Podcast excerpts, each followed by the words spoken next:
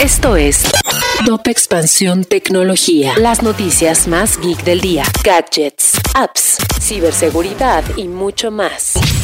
Hola, soy Fernando Guarneros y este lunes 21 de marzo te traigo una dosis geek para iniciar tu día. Tecnología. Amazon cerró el acuerdo de 8.500 millones de dólares para comprar MGM, combinando el legendario realizador de películas detrás de Rocky con el gigante de la venta por Internet, mientras busca atraer a los consumidores a través de más videos en streaming.